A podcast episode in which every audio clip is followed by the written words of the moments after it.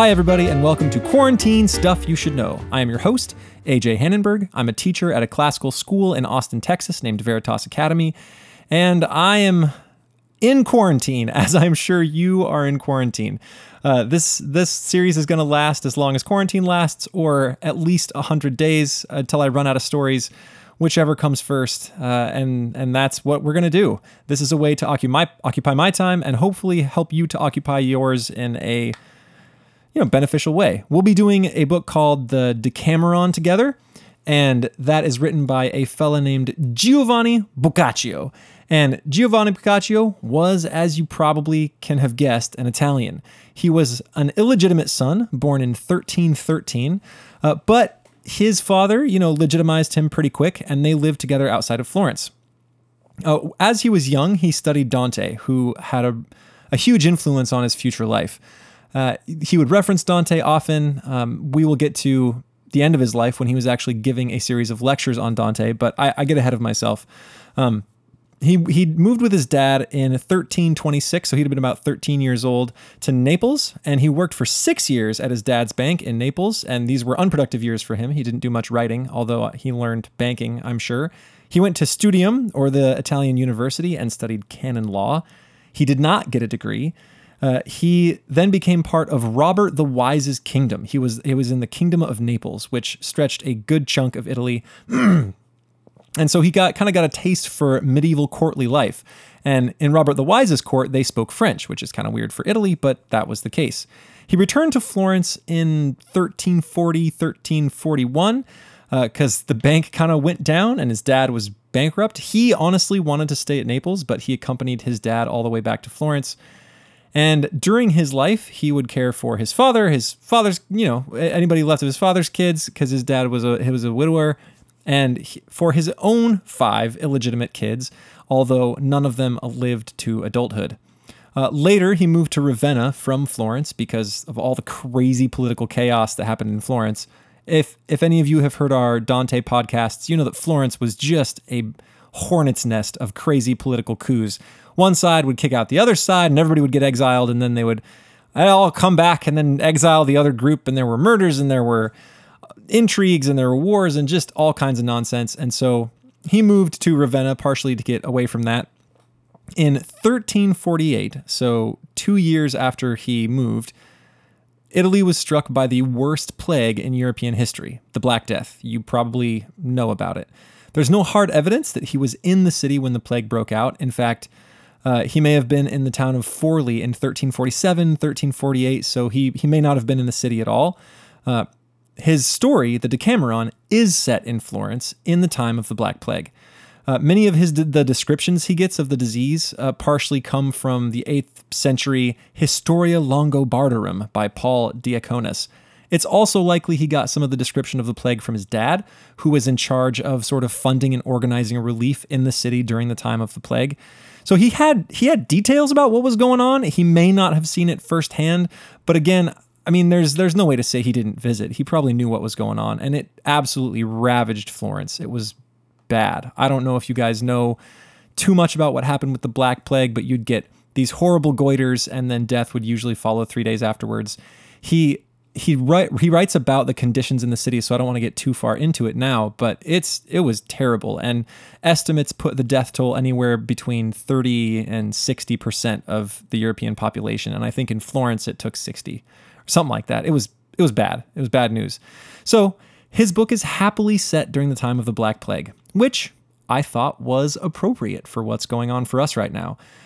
And you'll see that this story is even more appropriate for what's going on for us in quarantine as we move along, but we'll get there. Okay. So his um, he probably wrote the Decameron in the years between 1349 and 1351 or 52. He would have been at this point 35 years old, like they think Dante was when he wrote his great epic. Uh, he was 35, he says, midway in our life, which probably would have been about 35. That's a guess for Dante. For him, we know he was actually probably 35. He met a really important guy named Petrarch in 1351, and that marked kind of a shift in his writing. Right prior, he had been sort of a romantic medieval poet, writing in the vernacular in Italian. after he wrote Petrarch, he sort of committed himself to writing scholarly works in Latin and didn't write in the vernacular much anymore.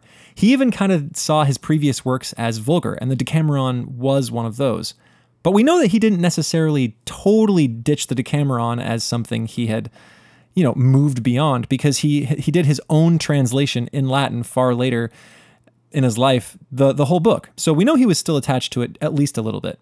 He was active as a diplomat in the 1340s. He decided to take holy orders by 1360 and he died giving lectures in Florence on Dante on December 21st of 1375. He would have been about 62 years old.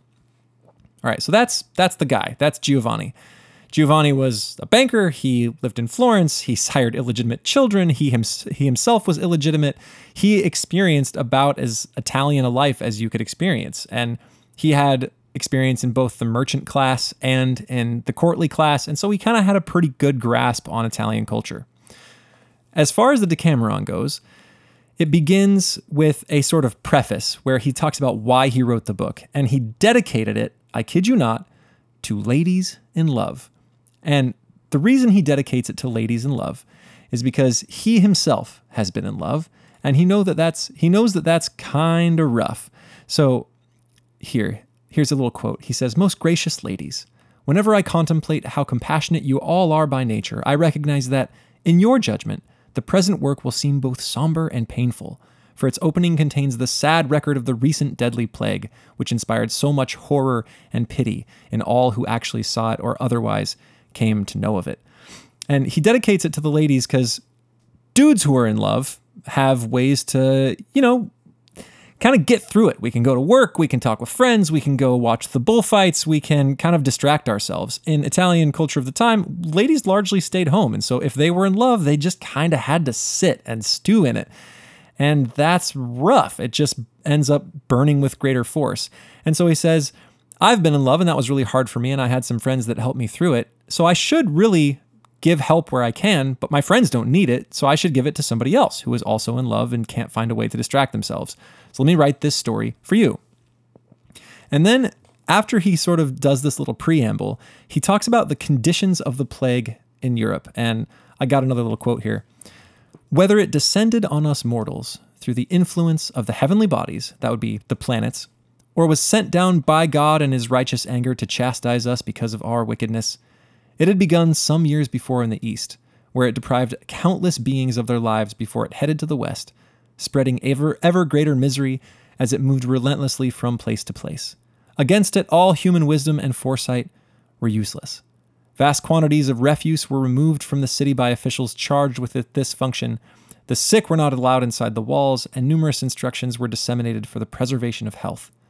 But all to no avail nor were the humble supplications made by God, made to God to the, by the pious, not just once, but many times, whether, whether in organized processions or in other ways, any more effective. For practically from the start of spring in the year we mentioned above, the plague began producing its sad effects in a terrifying and extraordinary manner. And so the, the plague just kind of goes nuts.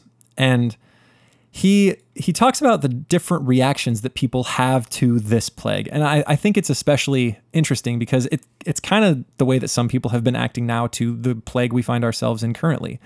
So some thought that living like temperately and abstaining from foods, right, being abstemious would help them uh, to resist the plague, like get get a little physical hardiness going. So they formed companies and they would go and live in isolation, and they would shut themselves up, and with the means for good living, um, and and tried to have no news of the outside if they could possibly uh, possibly help it. Um, basically, just well supply themselves, stay out of harm's way, and abstain from going nuts some, and I think some of that is true of us, right? We've, we've sort of locked ourselves up. I mean, mo- most of us are locked up now, but early in the plague, some people were shutting their doors way before anybody else.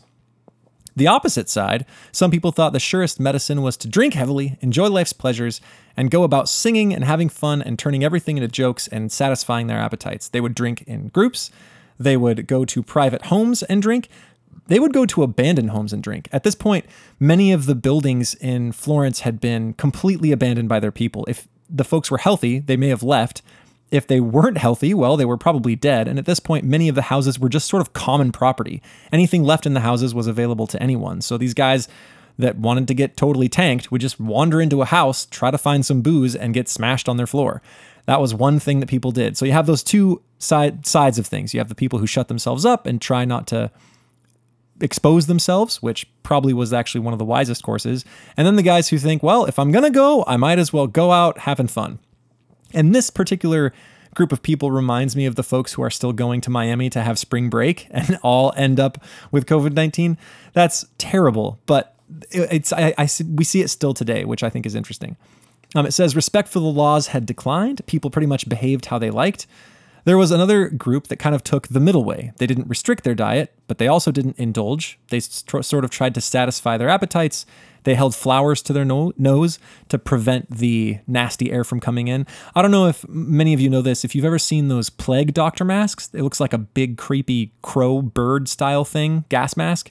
That whole nose was filled with potpourri and flowers and good scents because the bubonic plague smelled so terrible that they thought that the smell was one of the ways that the putrid air would get to you. And so if they could sniff the air through that big beak thing, through all the potpourri, it might kind of clean things out a little bit. Uh, so people were actually just walking around with bouquets of flowers jammed in their face and hoping that that guy that might solve the problem.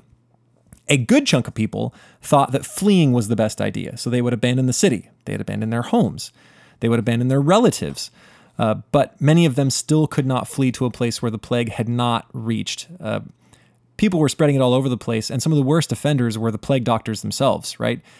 All the doctors walking around, I mean, many of the doctors walking around had the plague, and so they actually spread it to every single patient they would go see. And worse, they would spread it from city to city as they travel, traveled trying to help the sick.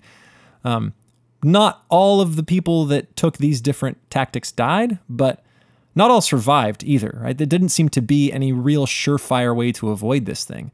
Um, even worse, no one really cared for their neighbors anymore. Visits became infrequent. Often you would find out that your neighbor was dead just because of the smell. Some refused even to tend for their own children. Um, the servants of, of many of the wealthy folks had either bailed or died. And so many of the really wealthy people, if they were sick, had to depend on maybe a single servant for their care.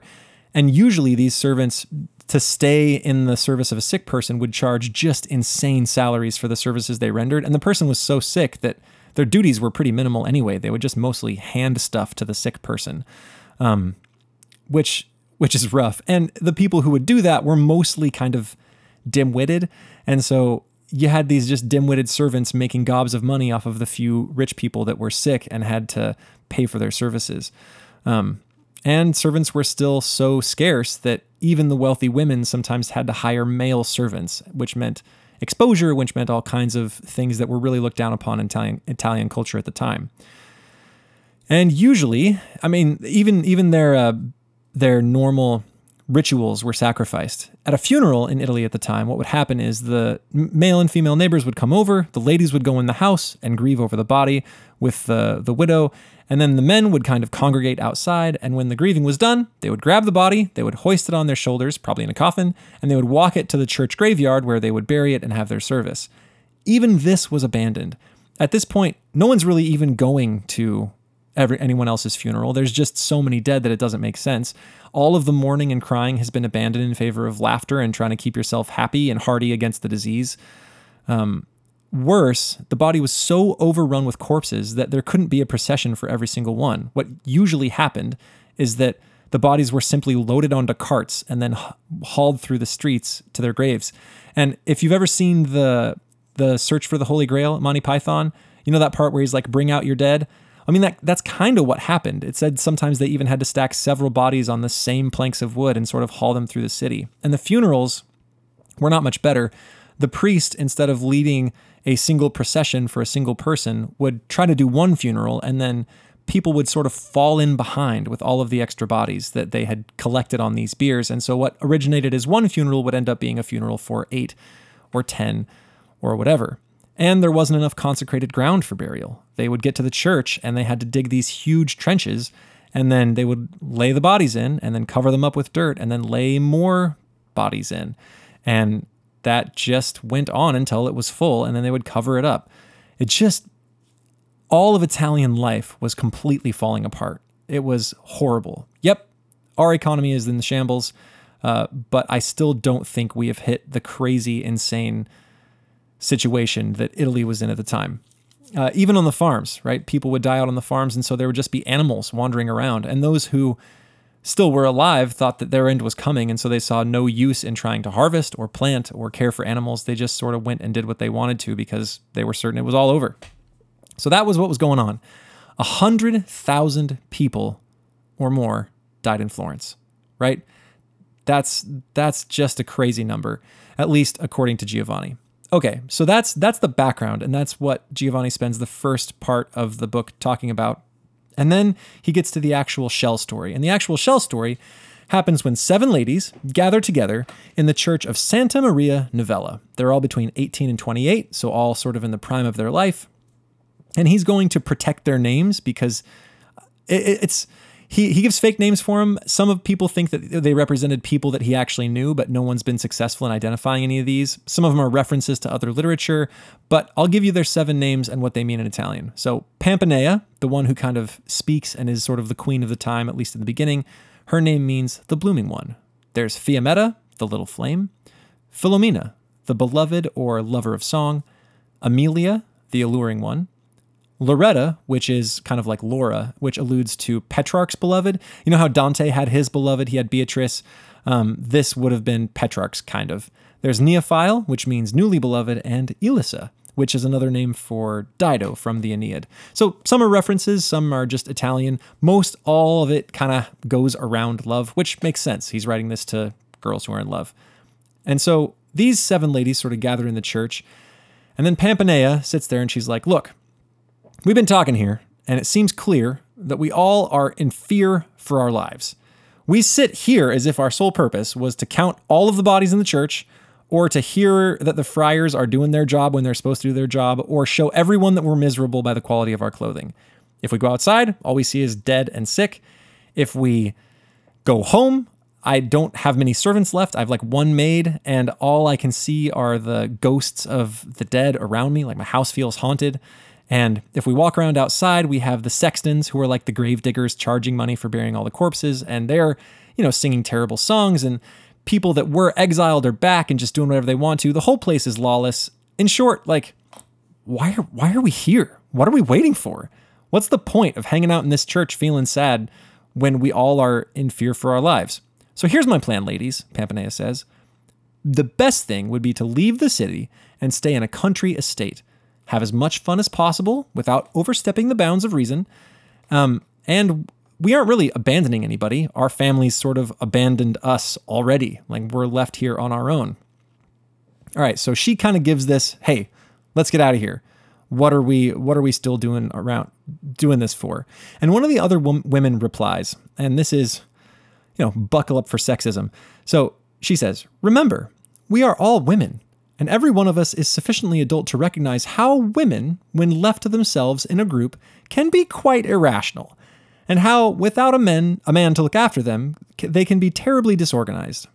Since we are fickle, quarrelsome, suspicious, weak, and fearful, I am really worried that if we take no guide along with us other than ourselves, this company will fall apart much more quickly, and with much less to credit to our, much less to credit to ourselves than would otherwise be the case. We would be well advised to deal with this problem, before I start. And this is like, oh man, you are totally right. We need a man. We need some men to do this. And they're like, oh, I don't really know what to do. And then three dudes walk through the door. None of them are younger than 25, but they're all kind of in their, you know, in their youthful prime. So these three guys are Panfilo, which means he who is made entirely of love or he who loves all. Filostrato, who means he is cast down what sorry, which means he who is cast down by love or overcome by love, and Dioneo, which means lustful. It's derived from Dione, the mother of Venus. So these three guys walk in and they're like, "Dang, well, seems like fate has provided for us. Let's let's get the job done." And so they sort of pitch it to the boys, and the boys say, Great. Sounds like a plan, especially because the three girls that they liked were sort of in this group of seven ladies. And so that sounds like a fun little getaway. Everyone will be accountable. No one can look at anybody sideways because uh, you know, there's there's also some sisters of these guys in the group, so there's some family relations in there too. So everything is on the up and up, but hey, at least we get to go hang out with the girls we like. So sounds like a great plan. So they off they go. They go to this palace that's up on sort of a, a, mountain with a large, lovely courtyard, a bunch of gardens, and they take a bunch of wine and some sweets and some good food, and they take, you know, like one one or two servants apiece, and they all go up to this place on a mountain to hang out and hopefully avoid the plague. That's their plan. So when they get there, Pampinea says, All right, look, here's what we should do.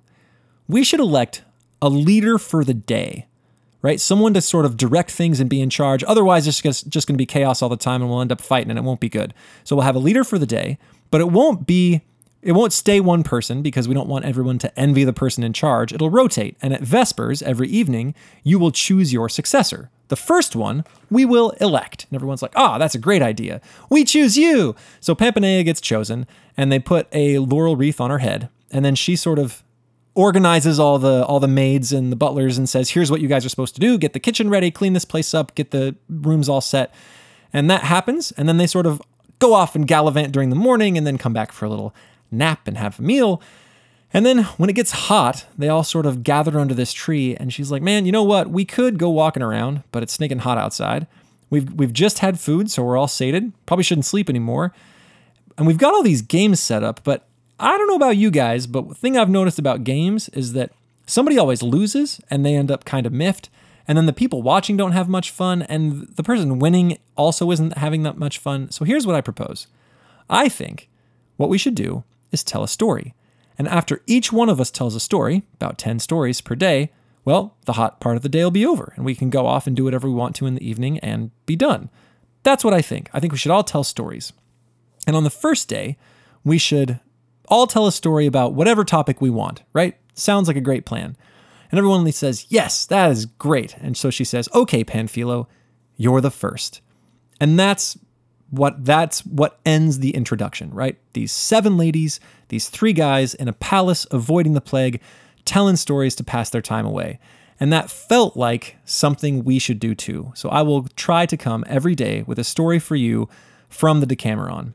Um, there are some cool Dante parallels here. There are 100 stories, there are 100 cantos in Dante. Um, there seems to be, there's like seven women, which is a holy number. There's a trinity of guys, three. It's also a comedy, it ends happily. But it's a little bit different because it's more of a human comedy, right? It focuses on man rather than the elevation of man to the divine. I can talk a little bit more about the structure of the Decameron as I go, but I thought I'd just give you guys a little bit of setup, introduce you to Giovanni, introduce you to Pampinea and the crew, and what we'll be doing for the next 100 days here on Quarantine Stuff You Should Know. All right, that's my episode for today. I hope you guys enjoyed it. I will catch you on the flippy floppy.